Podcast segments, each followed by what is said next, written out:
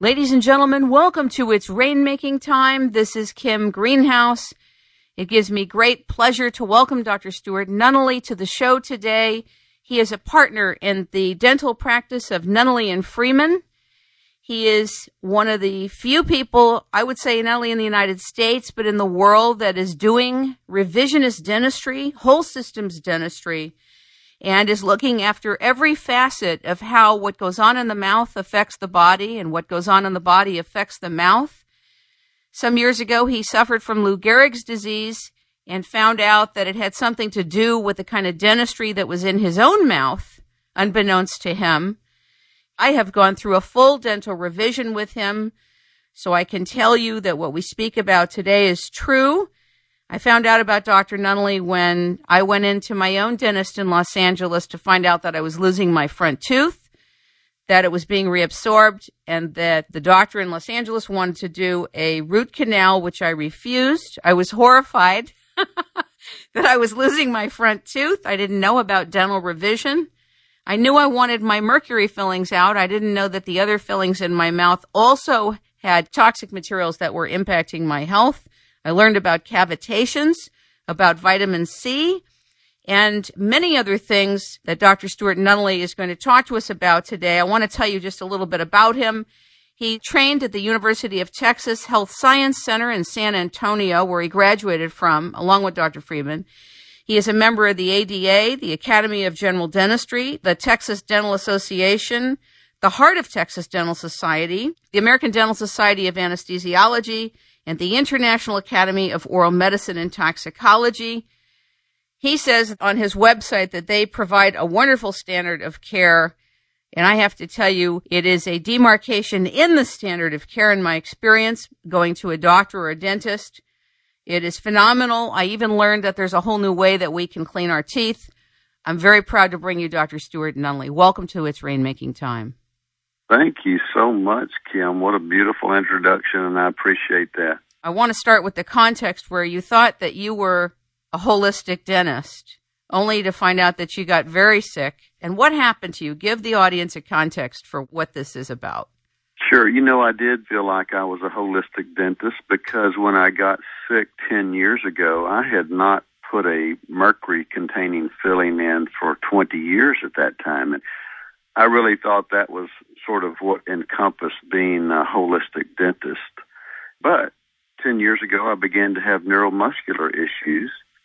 We thought after months of being tested that it, it truly uh, had the possibility of being ALS or Lou Gehrig's disease. I actually never formally got that diagnosis, and I'm convinced that I did not have ALS, but I certainly had the symptoms of it. But when I got referred to the uh, ALS Center in Houston, I called a dentist who had lost his license uh, years earlier for telling people to have their mercury fillings and root canal teeth removed, and his name was Hal Huggins. I called him because at that point in my life I was looking for any hope this side of heaven that I could find. And so I met him, and under his auspices, I had all of my dentistry removed and changed out. We measured me to see where I was on the mercury end of things, and my mercury levels were about as high as I've ever seen. How were they measured, Dr. Nunnally?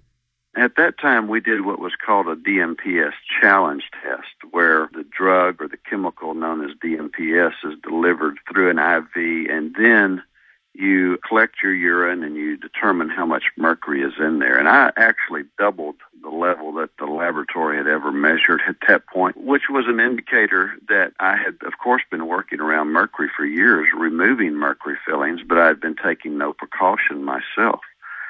And it had accumulated in my body to the level that I began to have these neuromuscular issues. Would you say now, knowing what you know, that unbeknownst to most dentists, a little strap around their mouth is not going to be enough? Well, that's absolutely the truth. We know that the little paper masks that dentists wear do nothing to protect them from mercury exposure.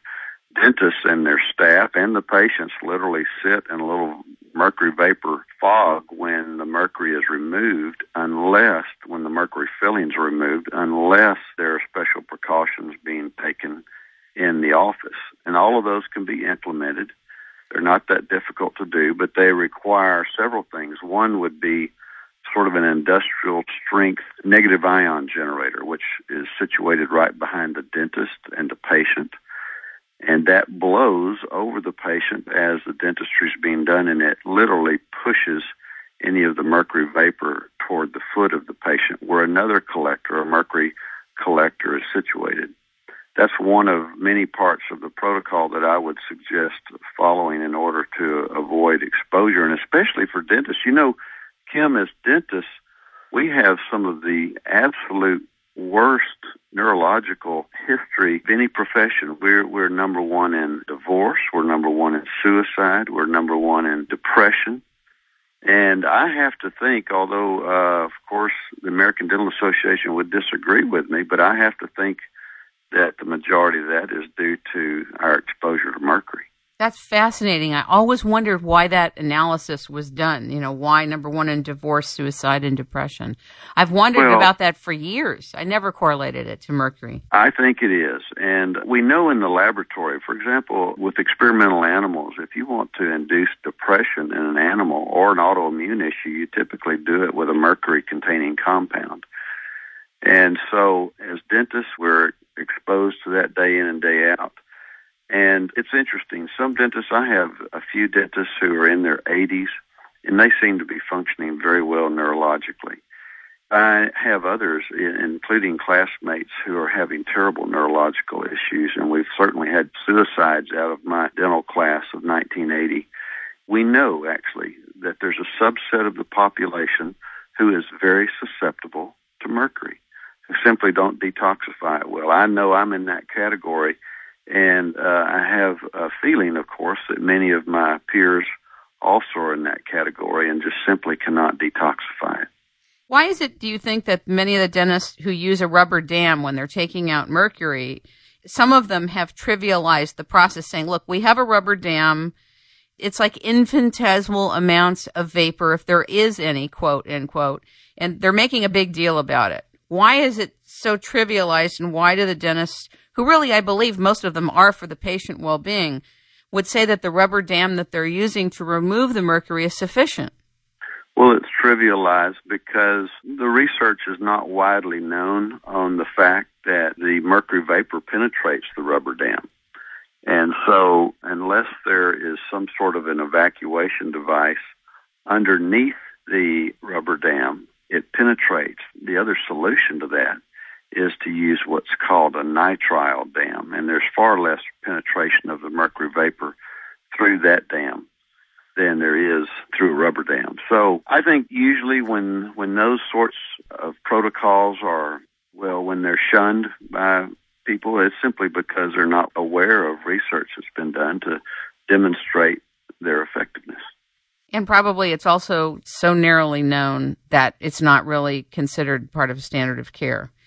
Correct. The science of Correct. it. Now, I want you to share a bit about what you do with cavitations, what they are, and why you go through the protocol that you do with people. Sure, I'd love to. And let me just begin with a quick anecdote because I'll have to say 15 years ago I had never heard the term cavitation. But I happened to be at a brain longevity conference about 15 years ago in Tucson I was the only dentist there. I was sitting next to a wonderful physician, a lady physician from North Carolina, and she began to ask me. She found out I was a dentist, and she said, Do you do cavitations? And well, of course, I said, Of course I do. And she said, You do? And I said, Yes, I do them all day. Well, I didn't know what she was talking about. I thought she was talking about cavities she went on to tell me, she said, Well, we have this clinic in North Carolina, which is a holistic, integrative medical clinic. And we see people from all over the world. And she said, I can't tell you how often we're unable to make a diagnosis or determine how their disease came on. But she says, I can't tell you how often the patients have gotten well when we send them to have their cavitations cleaned out. I knew at that point we weren't talking about the same thing. So I began to do some research into cavitations. Cavitation is a hole in the jawbone that's filled with bacteria. And typically, the bacteria arrive there because when a tooth is extracted, the bacteria from the mouth filter into that area. A little cap of bone grows over and the gum tissue grows over, but you're left with a little cesspool of bacteria. So that's what a cavitation is. It's known by other names, and other bones in our body get it. The hip is the next most common bone to get it, but the most common is the upper and lower jawbone and they most often happen after an extraction. Do you mean of your wisdom teeth or any teeth? Well, any teeth. The most common site is the wisdom tooth. There's a little ligament that supports the tooth to the bone. That ligament serves much like a shock absorber does. It's one of the reasons why you can take a healthy tooth, and if you wiggle that tooth a little bit, even a healthy tooth has just a little bit of movement in it. It's because there's a ligament supporting the tooth to the bone. In dentistry, when a tooth is removed, we should also remove that ligament. And oftentimes it's not removed. The ligament in itself precludes good bone formation. And there are a number of other things that we should do as dentists, in my opinion, to really get that bone to form after a tooth is removed. We need to really clean that socket well, especially if there's been an existing infection. And then we need to do other things, I think, to help make sure that that clot matures. We want a good, healthy blood clot in that area. And when a good, healthy blood clot matures, you will actually form bone. And that's what we're trying to do.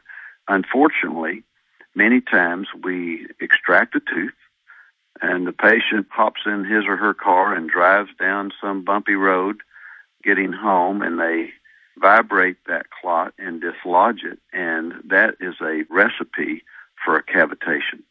How interesting. How many dentists would you say around the country that you've had the pleasure to meet that are also doing this? Difficult to say. Uh, when I started doing this 10 years ago, I wouldn't think there would have been more than just a handful of us, but I'm sure there are a hundred dentists around the country at least that are cleaning these out now. It's very well documented in the literature. There are certainly uh, close to 200 peer reviewed articles on this subject. It's still not widely accepted. I think that we as dentists have a real difficult time accepting the fact that we need to maybe do a more judicious job of really robustly cleaning out that area when we remove a tooth in order to get good bone formation.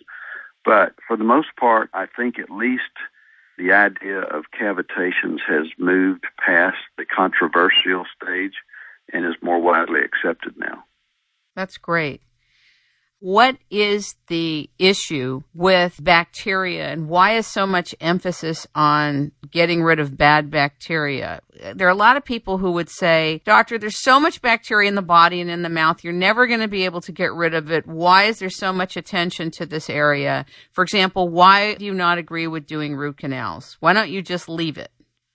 Well, again, a great question. The answer to that has recently become simple let me just back up. This idea of removing a tooth rather than doing a root canal is not a new notion. As long ago as a hundred years, research was being done to determine whether root canal teeth still remained infected and whether they remained toxic. And that research was done by an incredibly brilliant man by the name of Weston Price and he actually published two volumes, 1,200 pages, in 1923 dealing with this subject. Most of that research was shelved, and dentistry became convinced that we needed to save every tooth, and we're certainly trained that way. And we really have, from Weston Price, as you can imagine, 100 years ago, we didn't have any idea of knowing what bacteria were involved. How potent were those bacteria? But now we have that data because we're able to analyze the bacteria from a root canal tooth or from an extraction site or from a cavitation by DNA analysis. So now we can tell exactly what bacteria are in there. And the reason I think it's very important to have these cleaned out is because the scope of the bacteria and the magnitude of their toxins is absolutely amazing. And once again, I have to say, Kim, some people can tolerate those toxicities well, seem to tolerate those bacteria. At least we're not aware of clinical signs and symptoms that the people are undergoing. But others, of course, report after having had root canal treatment or an infected tooth or having developed a cavitation, others report being ill.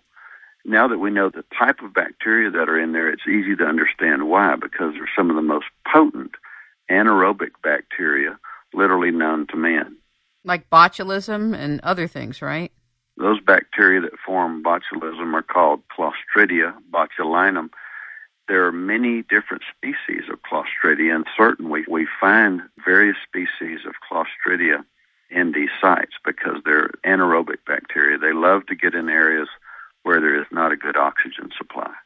I would think that the dental community would be so excited to have these protocols available that they would integrate it as part of the standard of care and be excited about it some of the challenges are that these protocols were developed years ago before we had definite scientific knowledge of the reason for doing it. In other words, the practitioners who began to put these protocols in place, in my opinion, were way ahead of their time. They were astute observers of their patients, and they determined over the years, they really by trial and error determined that, gosh, this protocol works better these patients seem to heal better. These patients retain their blood clots after an extraction better. And so we had a series of practitioners over the years who developed protocols, but they were not mainstream. It's very difficult to turn a ship when you have 150,000 dentists in the country all trained a certain way and a few so-called renegades come along and say, you know what, that's really not working well. It's very difficult for the mainstream to accept that until the scientific evidence catches up with it.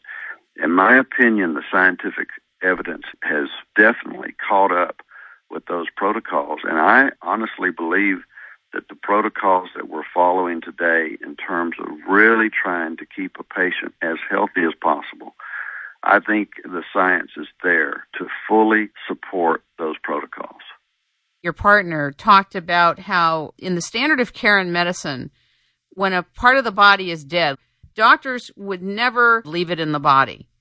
And yet, in the mouth, it's part of standard of care to leave a dead tooth in the body, therefore requiring a root canal. So, my question to you is how many miles of the patient's tubules are in a tooth that needs a root canal, for example? A front tooth has two to three miles of microscopic tubules in it that a dentist can never get to when he or she does a root canal. For example, a front tooth typically has one major nerve canal, and part of what a dentist does when he does a root canal is to clean out that major canal and fill it with a material, and that constitutes doing a root canal. In the course of that, the blood supply to the tooth is severed so that there's no way now for our own immune system to come and supply any of our immune system to it, any white blood cells and so forth. So the two to three miles of tubules sit there and they are still filled with bacteria. And now the bacteria have a wonderful place to sit and multiply and those bacteria now have no way of being confronted by our own immune system. So you have a wonderful incubator for bacteria to develop, and those bacteria then develop toxins. We think of a tooth as being a solid mass, concrete almost, you know, but it's not. It's porous, and so we wouldn't think of leaving something dead in the body. Anywhere else, you would most likely call that gangrene. But a tooth is porous and it's filled with bacteria after having had root canal treatment. And that research is very, very well documented, even in mainstream endodontic journals, that, that there's no way to get all of the bacteria out of a tooth. And now, of course, with our DNA evidence, we know what bacteria are in there. Doesn't this affect the heart and the brain and other areas of the body? And if so, how is it a detriment to the heart and the brain? Well, those toxins, um, it's interesting to go back and look at Weston Price's research from the 20s because there he showed over and over again the toxicities in these teeth and the various organs that they would affect. He produced incredible photographs of the animals that he would inject the toxins into that he had cultured out of root canal teeth. Oftentimes, he could mimic the exact disease that the patient had by taking that root canal tooth and either taking fragments of it and embedding it into the tissue of the experimental animal or making cultures from that tooth and then injecting them into the animal. And it was interesting, and it still is to me today, that it seems like there's no particular organ that is not affected and that it can cause nervous disorders. It can cause issues with the heart. And certainly with the kidneys and every other major organ system can be affected. It's determined by which bacteria are in the tooth. Got it. I'll have to say again, it's so interesting the way many people seem to be able to handle those toxicities. Just like, gosh, you, you and I both know people who have smoked all their lives and they've handled those toxicities. And yet we know others who have smoked or just been around secondhand smoke and developed carcinoma of the lung. So we all have different capacities for handling these sorts of issues. I would imagine, though, that even if somebody doesn't experience a full blown disease, the body will always compensate. I mean, that's the intelligence of the body. Even if you don't get a full blown disease, there's still a compensation function happening, and you may not know what it is. Absolutely. I think there's always that challenge to the immune system. And you know, most people that we see who are referred to us by their physicians will report that they were doing well and then all of a sudden there was some sort of a tipping point. Maybe they developed the flu, maybe they got a vaccine, maybe they were exposed to some environmental toxin, and then they've had this sudden demise in their health. Typically, these patients are referred by their physician for us to remove anything that might be a dental toxicity challenge to their immune system. Do you take anything for chelation? You know, there's mercury in the air, there's mercury in a lot of different places, certainly in vaccines, but what do you do to chelate in the day to day? I like to boost up my vitamin C as I recovered from my own mercury toxicity issues, I had multiple bags of high dose intravenous vitamin C over several years, and I think that was very helpful. The vitamin C is not a good chelator, but it helps elevate our levels of glutathione, and glutathione is the body's natural chelator, especially for heavy metals. So I've chosen to do that over time. And then the other thing that I think is most beneficial is to either get a sauna or find access to a sauna or live in a climate where you can sweat. Sweating is a fabulous way to detoxify. It's gentle. The kidneys and the liver are bypassed when we sweat, and we can really detoxify in a nice, gentle way. So that's what I did. I bought an infrared sauna and it was a fabulous, actually, turnaround in my health when I really began to consistently sweat. I've heard that these far infrared saunas are just doing wonders for people. It's a very gentle way to use a sauna. The heat is less than a conventional sauna, but it's more penetrating. And there's great data on the use of infrared saunas in terms of their abilities to help us detoxify. When did you bring conscious sedation into your practice? Explain to the audience what it is, please. Conscious sedation can be done one of two ways. It can either be done taking tablets orally or it can be done intravenously. I much prefer the intravenous route because it's predictable. There's no guesswork. Patients are sedated within a matter of minutes, whereas sometimes the oral route is unpredictable. Some patients respond well to it, some patients do not. But at any rate, it can be done either way. The intravenous route, in my opinion, is the best way to go because of several reasons. One is, of course, we have patients monitored on heart monitors, EKG, and so forth during the entire procedure, and so we're able to see exactly what's going on. The two drugs that we use primarily are fentanyl and Versed. Those two drugs have antidotes. In other words, if a patient were to have a bizarre reaction to them, there are antidote drugs that can be given, and within a minute to 90 seconds, the effects of the Versed or the fentanyl are gone. So that's a fabulous safety valve for us. And then finally, the reason that I love to use conscious sedation is that we can accomplish so much dentistry in one visit. And it's not uncommon at all for us to sedate someone for six or eight hours and do all of their dentistry in one appointment. In fact, probably 99% of the time, we're doing all of the dentistry in one appointment. Conscious sedation allows us to do that because there's an amazing time compression factor with that. And a six hour procedure will seem like an hour. And all of those chemical mediators that are released when we're anxious go away. So patients, I think, heal quicker when we use conscious sedation. And certainly when patients awaken from this, they typically are able to get up and move about and really within a few hours feel as not much has happened. So I think it's a fabulous way to, to have your dentistry done. Well, I have to tell you, having experienced it at your office, I was pretty amazed. I think I started to do a prayer, and all I know is I don't remember finishing my prayer. It was quite quick. Mm. I was out and about. When I woke up, I never felt like I was drugged. I never felt groggy. I never felt how you feel after you have an anesthetic which was great. Well, it really is. And the combination of the drugs that is used today is the same combination that's used typically if a patient were to go in for a day surgery procedure where maybe a colonoscopy or something of that nature. And the reason these drugs are used is because they're so safe. We're very, very thankful to have the EMS literally right next to our office, but I'll have to say, in doing almost 5,000 sedations, We've never had to call them because anyone had an issue with the sedation. It's one of the safest protocols and drugs used today. Why do they call it conscious sedation? I don't remember well, being conscious.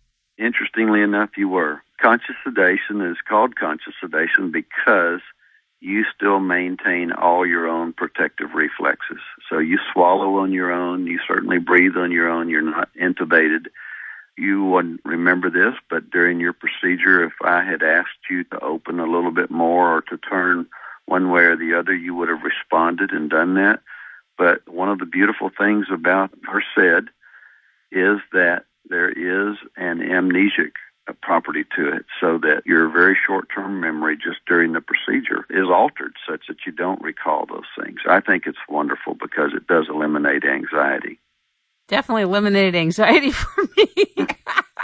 the thought of having to have my front tooth extracted and anything else put in and that whole thing, I want to tell you, I was much more anxious than I appeared. oh, yeah. Anybody would be. It's a big deal. Now, let's talk a little bit about implants, can we? This is a big deal. And in my particular case, an implant could have but didn't happen. Let's explain to the audience what it is because there's an assumption that everybody knows what it is. What is an implant? Why is it used? Is it used by you? Currently, implants are not used by me. I see a unique group of people, most of whom are sick and they've been referred by their physician or healthcare provider because they're trying to eliminate any challenge to their immune system. Anytime you have something embedded into your tissues that does not have your DNA inscribed into it, there will be some immune challenge. So, the typical implant today is put into an area typically where we've had a tooth removed and the most common implant is made of titanium. And most commonly, the implant has been alloyed. Most of the contents of the implant are titanium, but oftentimes it's alloyed with other metals, aluminum being a very common one. Well, I have a real aversion to putting aluminum into someone's bone. And even there's quite a bit in the literature about how some people react to titanium. So I'm trying to avoid any of those issues with my patients, and therefore I opt not to put in titanium or titanium alloy implants.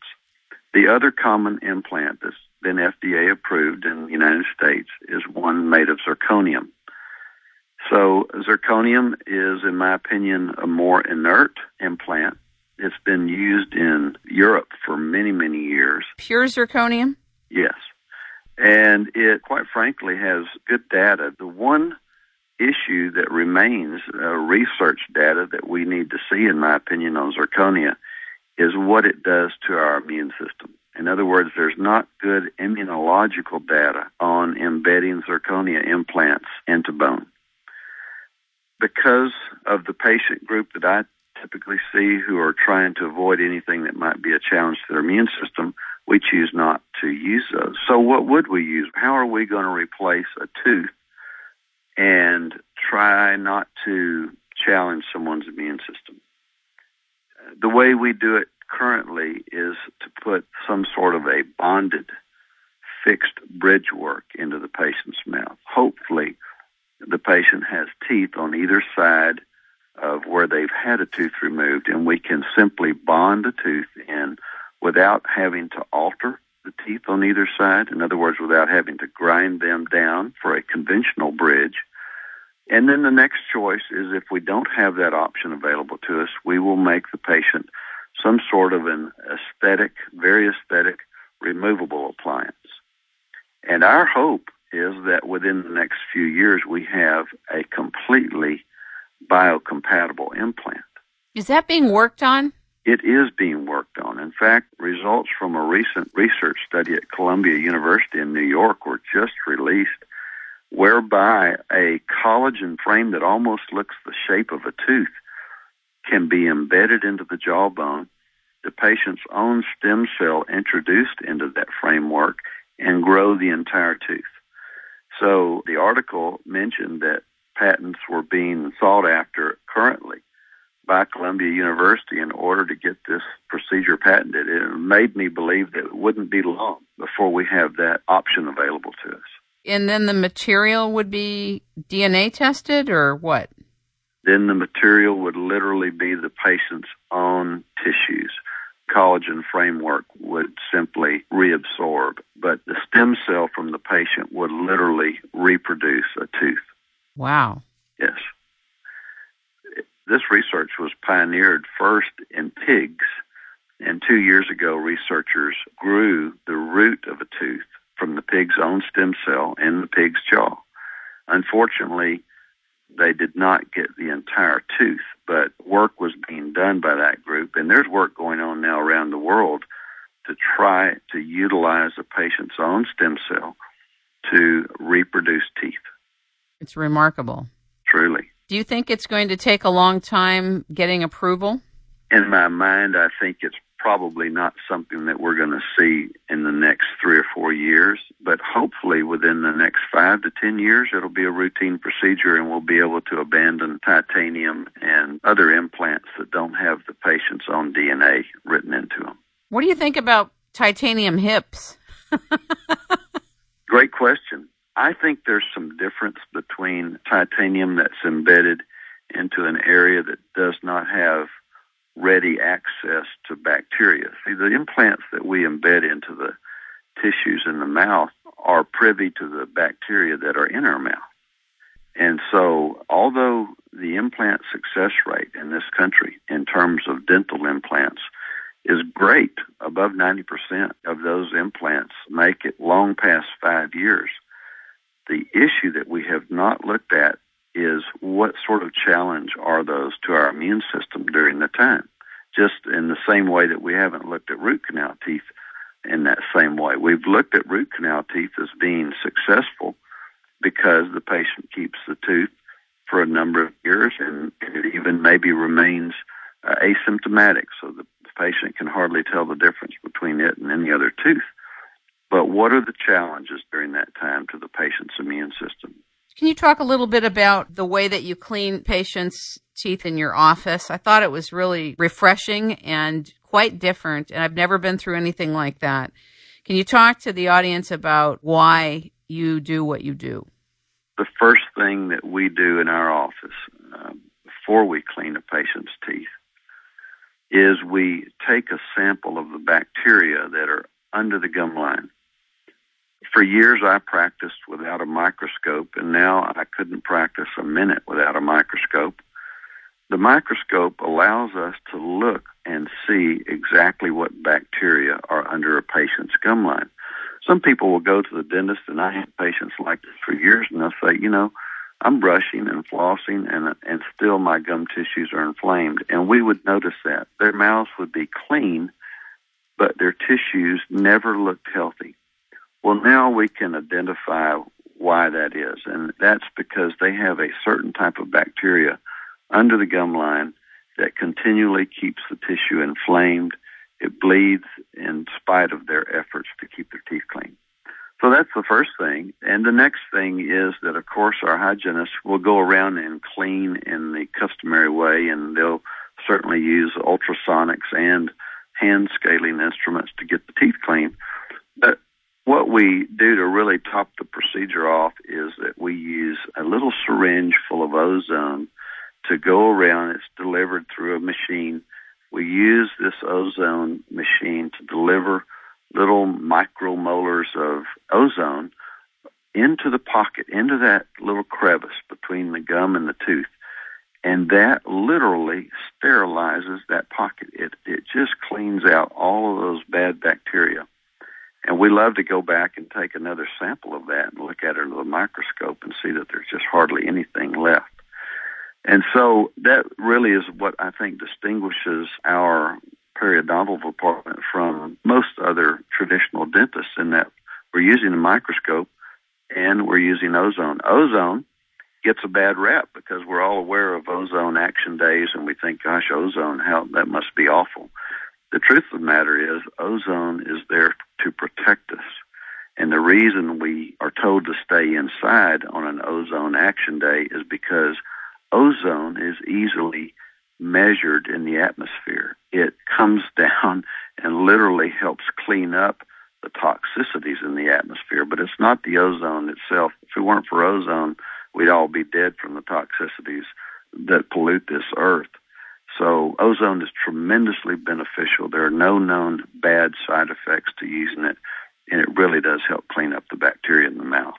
Can you also talk about your philosophy of flossing versus or in addition to a water pick and how you're recommending in the meantime that we're doing our oral care? Well, it's interesting that the bacteria that are in our mouth and under the gum line are very difficult to get to with floss and toothbrushing. They're just a little too deep. But we are very fond of water picking. Water pick, especially if you have the right tip on it, which is a very pointed rubber tip.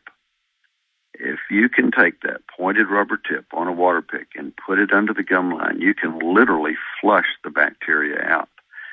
And one of the most effective things to do with a water pick is to take an ounce of organic apple cider vinegar put that in the water reservoir with about seven ounces of water. And now you have a wonderful solution to help eliminate the bacteria into the gum line. Most of our patients who have bacterial problems, we will suggest that solution right there. Bragg's good old organic apple cider vinegar, one ounce of that to seven ounces of water is a terrific solution to irrigate your teeth with. Why the apple cider vinegar? What does it do? You know, the apple cider vinegar alters the pH in the environment there, and those bacteria do not appreciate that at all. and so they they're either dead on contact or they scatter. You're subtle, doctor. You're subtle. You're killing the bacteria, but you're telling us they won't like it at all. you're right. I'd hate to have you mad at me. Is there any other material that people can use if it's not apple cider vinegar, have you found anything else beside that? All sorts of things have been used, and you know, even diluted solutions of bleach are effective, but we're not fond of chlorine solutions. We really don't recommend that. I think the apple cider vinegar is the best. Another very, very good one is to take a gram or two of powdered vitamin C, put that into the water pick, stir that up, until you have a nice solution of it and irrigate with that. That's also a very effective way to control those bacteria. How often do you do it, and how often do you recommend to patients to do this? Once a day, twice a day? I'd recommend it once a day. Now, there are some patients who have struggled and who have such deep pockets between their gums and teeth that twice a day is best. But for most people, once a day, and uh, especially before bedtime, so that those bacteria don't have the opportunity to sit and have a party overnight under the gum line. To do that right before bedtime is ideal. What's your philosophy on x rays? And how much to do the x rays, how many x rays you should get done of the full mouth, etc.? I think anytime we can avoid exposure to radiation, we should. Now, quite frankly, it's impossible for me to practice thoroughly and be a quality dentist without good x-rays. I simply can't do it. I can't see in between the teeth. I don't have good x-ray vision. I have to have x-rays. So when we do take x-rays, we certainly use digitized x-rays. Digital x-rays use far less radiation than the typical x-rays and and I would recommend that for patients to seek out a dentist who's using uh, digital x rays. That's state of the art, and a good percentage of the dentists in this country use those. Now, we can't say this for everyone, but I wouldn't recommend that people get a full set of x rays more often than every three years, and a panoramic x ray every five to ten years. So we want to minimize the radiation exposure and the best way to do that is simply by using digital x rays. That's great. There's been a lot of talk about teeth whitening. And I know I asked you this when I just came back from Marble Falls. There's different philosophies about teeth whitening and different ways to whiten your teeth. And for the purists, we're concerned about would it hurt us? Will it make the teeth so sensitive that our teeth are uncomfortable? What's your philosophy of teeth whitening at this particular juncture of time? Well, I'll have to say I've gone through phases in my practice. Of course, teeth whitening has been available to us now for 25 years. I certainly whitened my teeth. All of my staff had their teeth whitened. Most of my patients early on in my practice had their teeth whitened. They wanted them whitened. And then, of course, after I got sick, I became much more in tune with systemic effects of dentistry and am I challenging someone's immune system by whitening their teeth? There are very well known and outspoken people in this world who would say it's not wise to bleach your teeth because it's a challenge to your immune system. I'll have to say that I'm in a group of very, I think, innovative and integrative and holistic dentists who have recently done a review of the literature about this, and we could not find evidence that bleaching teeth causes irreversible harm. So I'll have to say that currently, whereas I've gone for years actually without bleaching teeth, I think it's not an issue as long as a patient doesn't take it to an extreme bleaching, as you know, can make your teeth sensitive. And the reason is there's an ingredient in the bleach called carbamide peroxide, which breaks down, by the way, into hydrogen peroxide when it meets saliva. Hydrogen hmm. peroxide is, I think, a fabulous thing to have on our teeth. It helps kill some of the anaerobic bacteria in our mouth. But it can make our teeth sensitive. If it's making your teeth sensitive, as it does oftentimes on fair skinned people, then you need to back off from it and bleach maybe every other day or every third or fourth day rather than daily. Also, it can make the gum tissue sensitive, and so if that's the case, then we simply need to back off. The other thing I would encourage people to do is I would not encourage people to bleach if they have mercury containing fillings because more of the mercury is produced and liberated off of the filling in the presence of this bubbling, effervescent bleach. So, if a patient is going to bleach his or her teeth, I would certainly recommend that they have their mercury fillings replaced prior to that. I was pretty surprised to find out that back in Los Angeles, when I had mercury taken out of my mouth, when I had two fillings taken out, and I had them replaced with composite I was in shock to find out later that that composite that supposedly replaced the mercury had aluminum in it. It's true. Many of the composite fillings do have aluminum in it. And the way to find out whether they have aluminum or whether they're biocompatible is that there are at least two laboratories in the world that I know of that can analyze a patient's blood or their serum to determine what dental materials they're most compatible with.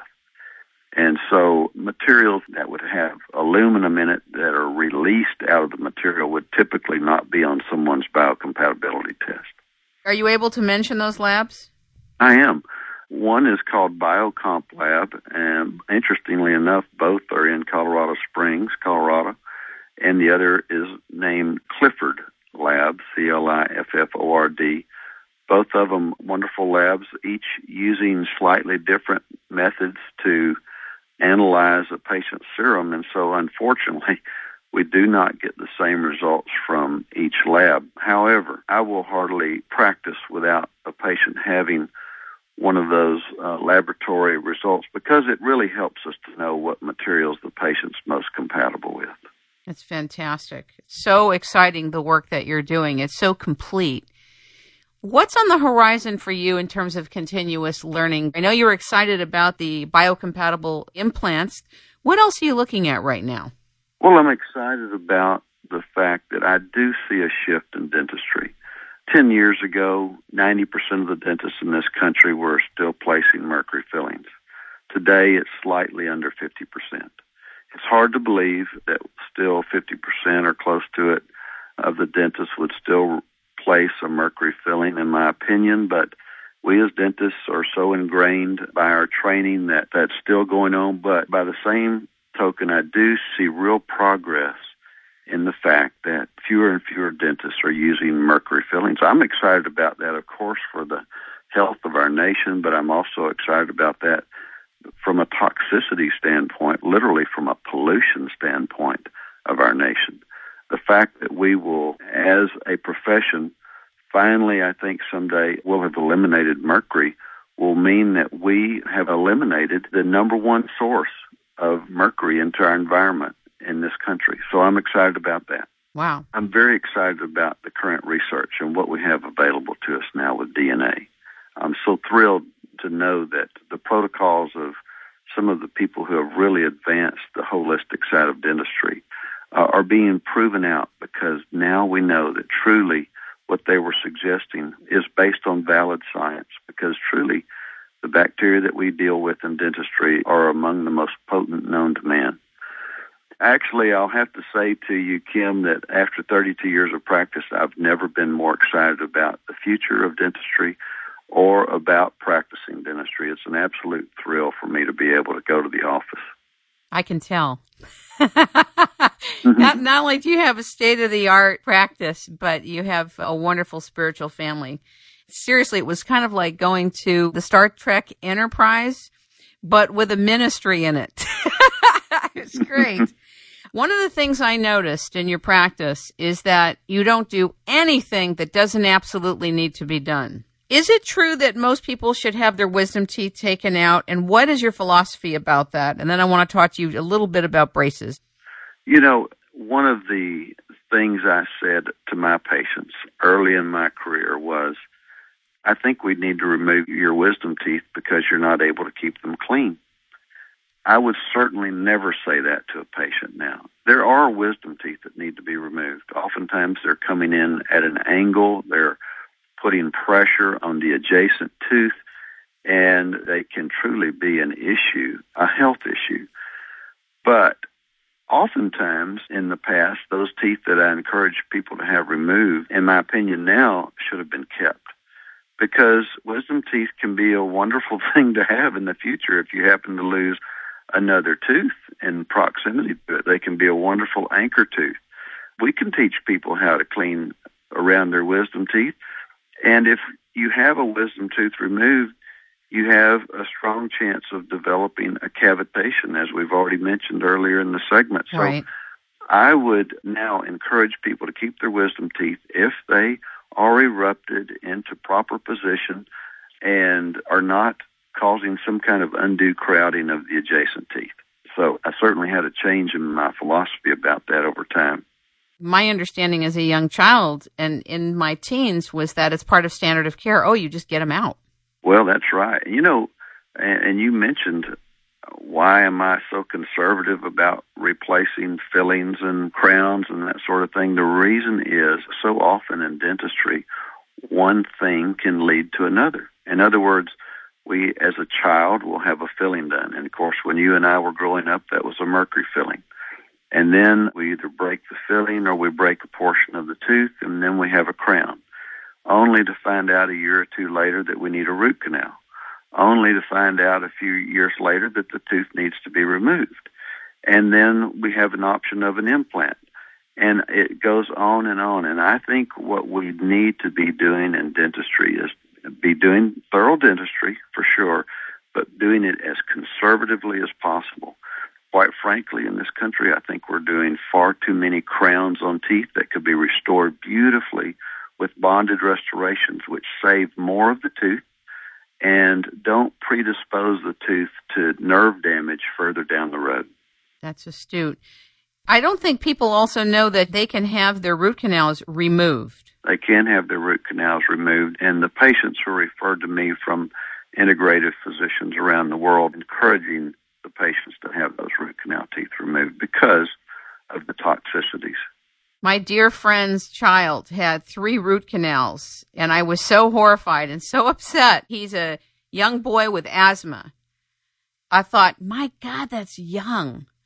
It's young. He was at a private school and he went to a dentist there. And I just wonder how many kids are getting root canals now. Well, a lot of kids get root canals because many of the root canals are performed on their primary teeth, on their baby teeth. It's a very, very common procedure. The advantage to that is that the child gets to keep the tooth and it helps hold the space open for the permanent teeth to come in. The disadvantage is that there will be bacteria associated with that tooth until the day it falls out, and that can be a challenge to the patient's immune system. So it's a very, very difficult thing to measure. How could we, for example, ever say that the asthma or any other health condition of that child is caused by his teeth? But there are certainly many reports of people who have had root canals removed, whether they're adults or children, only to see their health issues clear up. Okay, and the last thing I want to ask you about is braces. My older sister got braces first, then I did and our teeth definitely move. Now, my front tooth reabsorbed. I want you to explain to the audience what that is. And I don't remember ever being hit in the face, even as a tournament tennis player for 13 years. The only other way that is known is that the braces can sometimes move the teeth too quickly, at least during that time. Is that accurate information? It's accurate information. Uh, teeth can be moved too aggressively. And some teeth seem to be more apt to resorb like yours. It's actually a fairly rare occurrence. Resorption of a tooth is where the root of the tooth typically begins to dissolve away, even though the patient does not have decay. It's very well noted in the literature. Resorption is it can happen from within inside the tooth, which is called internal resorption, or it can happen on the outside from outside in, which is called external resorption. Either way, it typically means that the tooth is doomed. When it happens, it's typically not a painful issue, but the tooth loses its foundation. It's kind of like having termites in your foundation of your home, and before you know it, you're left without a foundation. Sounds disgusting. well, I lost my tooth from those termites. and you know, and here's the other thing. This was a shocker because not only do I floss every day, but I also clean my tongue twice a day and drink tons of water. So it was shocking that it wasn't an issue of hygiene, but that this can happen from moving the teeth too aggressively. We see it most often from trauma, like blunt trauma, like hitting your mouth on the steering wheel during a wreck. And then any time from months to years later, the tooth will begin to resorb but we do see it also as a result of orthodontics. Fortunately, it's a rare occurrence, but uh, I'm so so sorry that you were one of those people who got to experience it. I consider myself blessed and lucky now that I've met you and I know about revisionist dentistry. You're helping so many people, and I really want to thank you for being on the show. And I think we've done a comprehensive segment here. Ladies and gentlemen, we have been listening to, learning from, and talking with Dr. Stuart Nunnally of Nunnally and Freeman. You can reach him and the practice by going to healthysmilesforlife.com. We thank you and we hope that you will join us again in the future as you have more to share with the public. Thank you so much for being our guest, Dr. Nunnally. Thank you, Kim. What a privilege to be with you. God bless you.